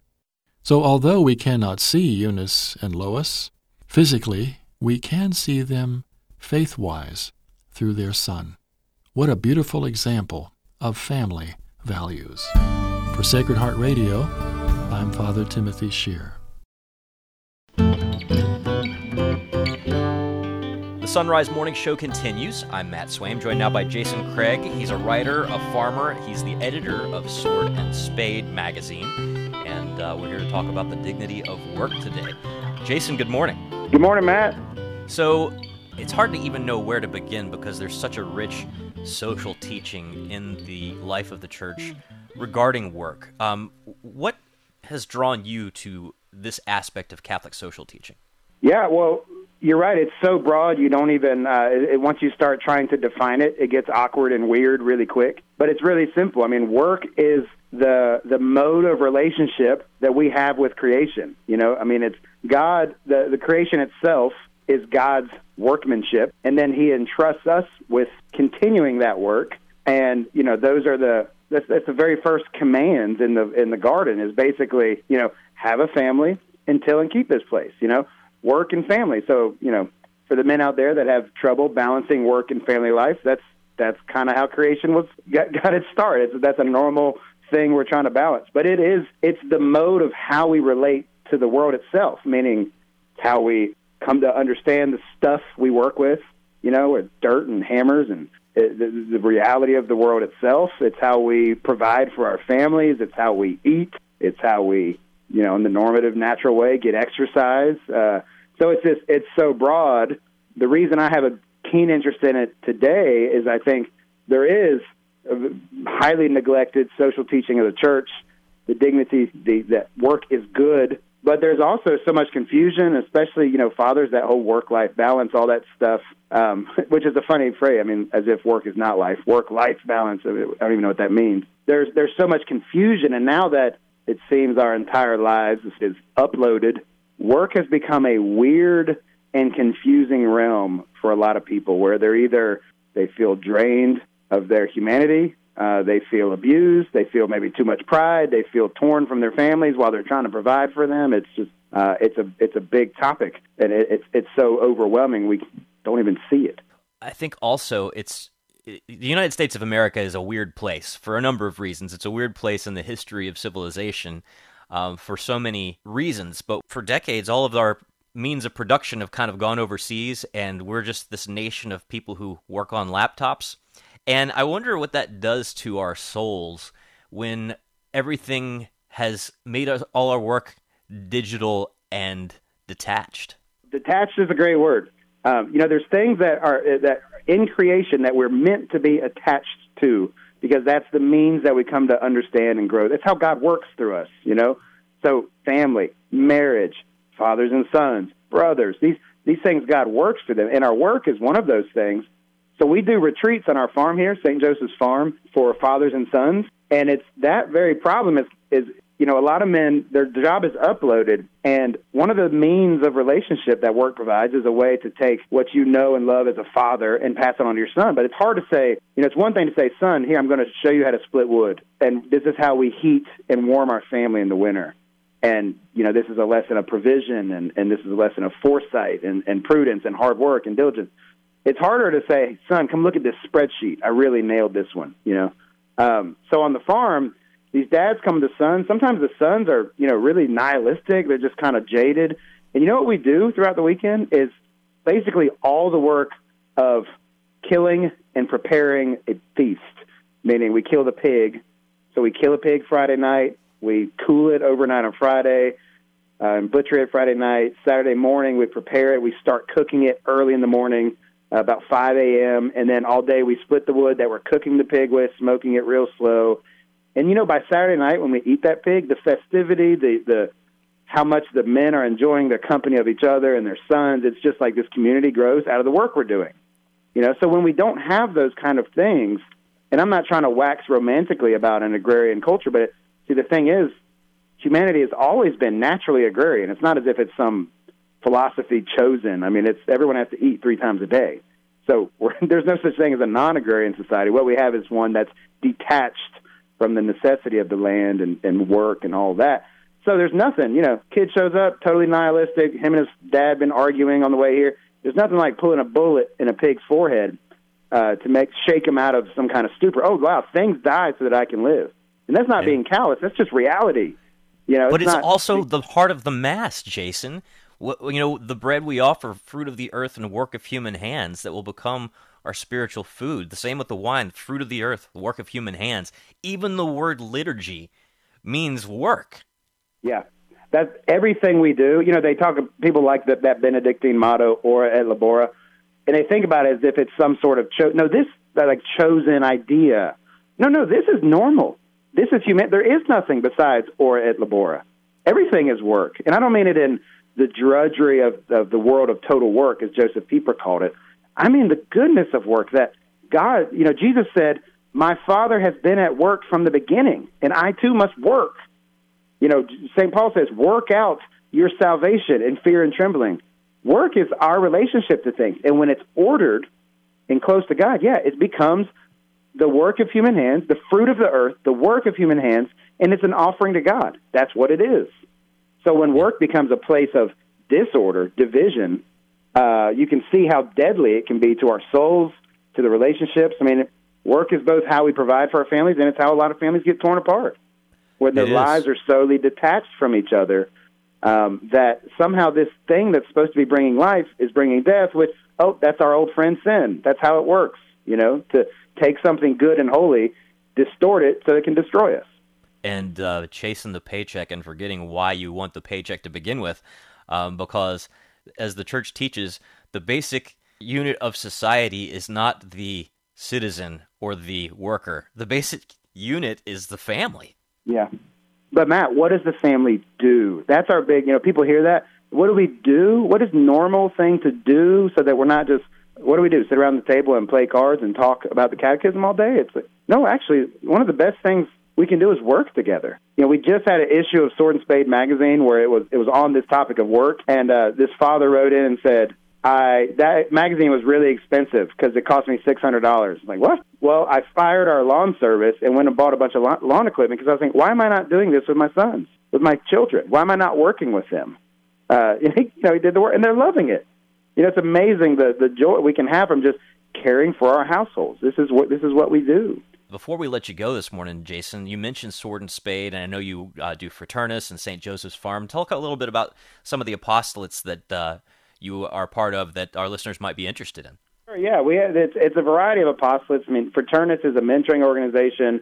We uh, we manage thosecatholicmen.com, and we have a magazine called Sword and Spade. And the magazine is my favorite thing that we do. Basically, all of these apostolates are the, the very the the men in the trenches, the average man, you know, we know we need help, we need formation, we need growth, um, and it's hard to find things that really speak particularly to the challenges we're in. So the magazine is is intellectually serious. It, it presents the teaching of the magisterium, direct excerpts, quotes, all these things, but it also has a lot of articles from men in the trenches trying to figure out. Big reason we do the magazine is that a lot of men are stranded on the islands of their screens, you know, and they want to get off the screen they know they need to enter the intellectual life of the church and grow their mind, uh, but they don't know where to start because they, you know, like what book do I read? So the magazine is both a bridge away from the screen, and then we also send books out to those men that we select, and we give guides and videos of you know to get them reading again because there's really few things as fruitful for a father to do than quit slouching with your laptop on the couch at the end of the day and you know get forming your mind which is the power of your soul that you need to be a wise and loving father so sword and spade is just an easy way for those men. Uh, and then these other apostolates like Fraternus is if, if you want to really establish a more robust brotherhood that's mentoring the next generation, we've got the means to do that. No, it's not a magic program, but your brotherhood united uh, has huge power and potential in it for your sons.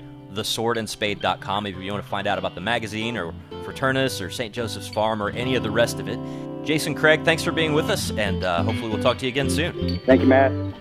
I'm Matt Swaim, and you're listening to the best of the Son Rise Morning Show. Back after this. The first annual Dominican Rosary Pilgrimage, sponsored by the Dominican Friars Foundation, will take place on Saturday, September 30th at the Basilica of the Immaculate Conception in Washington, D.C. This all day event will feature conferences by Father Gregory Pine, Resuscitation of the Rosary, a Fervorino by Father Lawrence Lew, and Mass with Father James Brent as homilist. Join us for this day of prayer to Our Lady. For more information, visit rosarypilgrimage.org. That's rosarypilgrimage.org.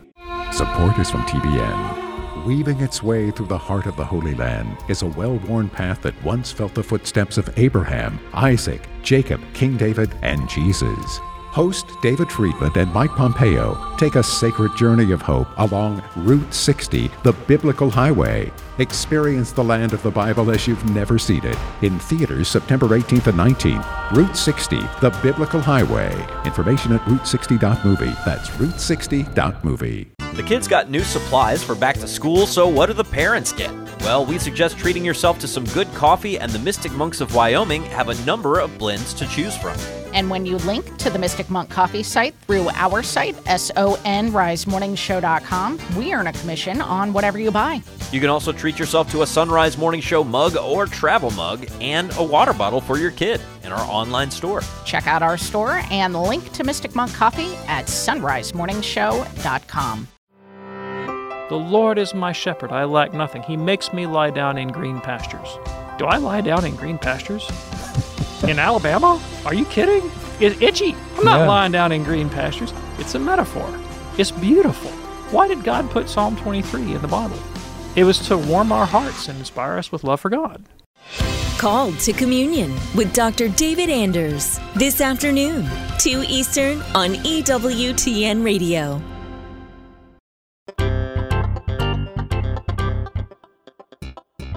You're listening to a special Labor Day edition of the Son Rise Morning Show, and we're joined now by Son Rise Morning Show legal and political analyst Ken Craycraft, a professor at Mount St. Mary's Seminary in Cincinnati, a columnist for the Catholic Telegraph, and online with his legal practice at craycraftlaw.com. Here in studio with me. Good morning, Ken. Good to good, see you. Good morning, Annie. It's good to be here, and it's good to see you for a change. And happy Labor Day. Happy Labor Day. Yes, it's an important day in uh, the way that we think about Catholic social doctrine and other matters. Yeah, so let's jump right into that whole idea about having a day to celebrate labor and how that fits in with Catholic moral teaching. Well, you know, it's interesting when we think about Catholic social doctrine as a theological discipline. In the history of the church, it's a relatively young discipline. Mm-hmm. As a matter of fact, we date it to as late as 1891 with the magisterial encyclical Rerum Novarum by Pope Leo XIII. And we call Catholic social doctrine the development of doctrine in that encyclical tradition that's developed from Rerum Novarum. And that encyclical was written in the midst of the Industrial Revolution, where we saw a sea change in the nature of work and the relationship of the worker to work. And we saw technology outpacing our ability to understand how it was affecting the livelihoods and the souls of the worker. Workers who were no longer working in at home or uh, close to home, but were doing assembly line work and things like that. And we also saw the possibility of the exploitation of workers and the difficulties of setting uh, work hour limits, the difficulties related to safety measures, the difficulties related to time off, unemployment, injuries, workplace stresses that were never a part of the worker's life until the Industrial Revolution. So, work is important in the history of Catholic moral theology in the sense that Rerum Novarum, the founding document of Catholic social doctrine, was almost entirely concerned with labor, the laborer, and how he's related to that work, and how he relates to what we later called the, the owner of production or the capitalist. So, Catholic social doctrine begins with work and concern for the worker. Is so interesting, and yet we see work in the very first pages of the Bible, don't we? So, how does the church understand the meaning and importance of work? You know, that's exactly right. In the most general sense, work is a participation in the creative energy and capacity of God. And as you just noted, work is what we call prelapsarian. Adam and Eve were instructed to work before the fall. They were instructed to cultivate the garden, to keep the garden. And so work is a natural part of the human condition. It's not part of the fall, it's a natural part of man as he was created in the image of God. the importance of that is that we understand work as co creation, participation in the creative activity and the creative energy of God. And as it has developed, work is important for, among other things, of course, supporting a family, providing for the possibility of the development of social and economic systems, uh, and providing the kinds of things that. Um, at, at the end of the day, work toward man's ultimate purpose, and that is rest and leisure in God. You know, Annie, I like to tell my students that the purpose of work is not to work. It's it's sort of like it's sort of like that old joke about golf. You know, what's the what's the purpose of golf? To play less golf. You know, the fewer strokes, the better you Yeah, are. yeah. So, you know, your goal in golf is to play less golf. Well, the goal of work. Eh, eh, and- and Now, this isn't to say that work doesn't have a dignity in itself, and we can talk about that. But at the end of the day, the purpose of work is not to work. It's to create the conditions by which we can do those things that call us to higher things prayer, family, uh, other kinds of cultural institutions, the leisure that God calls us to contemplate Him, to enjoy family, and to enjoy cultural activities that are the fruit of our labor. Which is why something like Labor Day is nice to have, I guess. Exactly. So we think of Labor Day as a day off to uh, symbolize the rest that we earn by work and the rest that work is ordered to. And this is why work is closely associated with the dignity of the human person, because work serves that dignity, and Sure. or, or at least it properly should serve that dignity. Well, let's let's talk about that more. When we hear this term, the dignity of work, I mean, we have talked before about the the quote unquote laptop class, right? Where we we can take our work anywhere we want to go and we sit at a desk with a computer and and we think of that as dignified as opposed to some other kind of jobs that many of us would consider undignified. So, how do we think about that really in Catholic social thought? Yeah, and that's a really good question. And, and we have discussed this before. And, and in the wake of our discussion prior, I've thought a little bit more about this and thinking about, and, and basically, there are, there are a, a few different kinds of work. And when we think about dignity, we can slot them in different places. You just mentioned the laptop class, which is a certain uh, dignity in that comes just in doing that work. And then there's a, another way of thinking about it. And I know I'll use my daughter, uh, Margaret, as an example, who's a, a filmmaker for the Archdiocese of Cincinnati Mm-hmm. and photographer. She says sincerely that she loves her work. And what she means by that is that she likes doing what she does. So there's a certain dignity in that. But as you say, what about that work that doesn't have that kind of creative capacity? Dirty jobs, so dirty speak. jobs exactly and you know i read booker t washington's up from slavery and it gave me uh, a, a real insight into trying to answer this question now booker t washington of course was the founder of the tuskegee institute in alabama Mhm. now called tuskegee university and in the early days of tuskegee he insisted upon the students working during the day and studying in the evening and so the early years of the tuskegee institute the students labored during the day in fields. They had agricultural. They had, uh, at the time, of course, there were still blacksmithing and uh, cotton uh, mills. And so they did work before they studied. And for Booker T. Washington, as he explained it in Up From Slavery, he taught the students the dignity in that work in two ways. First of all, it was the dignity of these former slaves and children of slaves doing work for themselves, Mm. doing work freely and doing work for themselves. And he wanted to talk about, as he called it, the dignity and the worthiness of the work in itself, the beauty of work, he called it, because it's for yourself. But he also said, and I think this is the real key there's a dignity in the work that you provide for someone else the service that you provide for someone else. He taught his students that when the Tuskegee Institute was founded, they made products and goods and services that served the community around them. And he taught, again, these former slaves and children of slaves, you find your dignity in service to others. We should broaden our understanding of work as service insofar as we understand the dignity of work comes in providing something for others. And in that way, we are serving God because when we serve others, we serve God. But that takes some work to work through that and think about that in a way that, that really contributes to a, a fuller understanding of the dignity of work. Well, and you think about that in terms of if we all looked at our own work as a means to serve God in other people, how that might adjust our thinking about whatever career we happen to be in, as opposed to just how it serves me. We've been talking to our legal and political analyst, Ken Craycraft. He's online at craycraftlaw.com. Ken, thank you so much. Thank Happy you, Labor Annie. Day. Happy Labor Day, and it's great to see you today. All right, that'll do it for this special edition of the Son Rise Morning Show. On behalf of Matt Swaim, Paul Lockman, and all our guests, I'm Anna Mitchell. Hope you have a very wonderful, safe, and blessed Labor Day today. May God bless you and keep you and grant you his peace.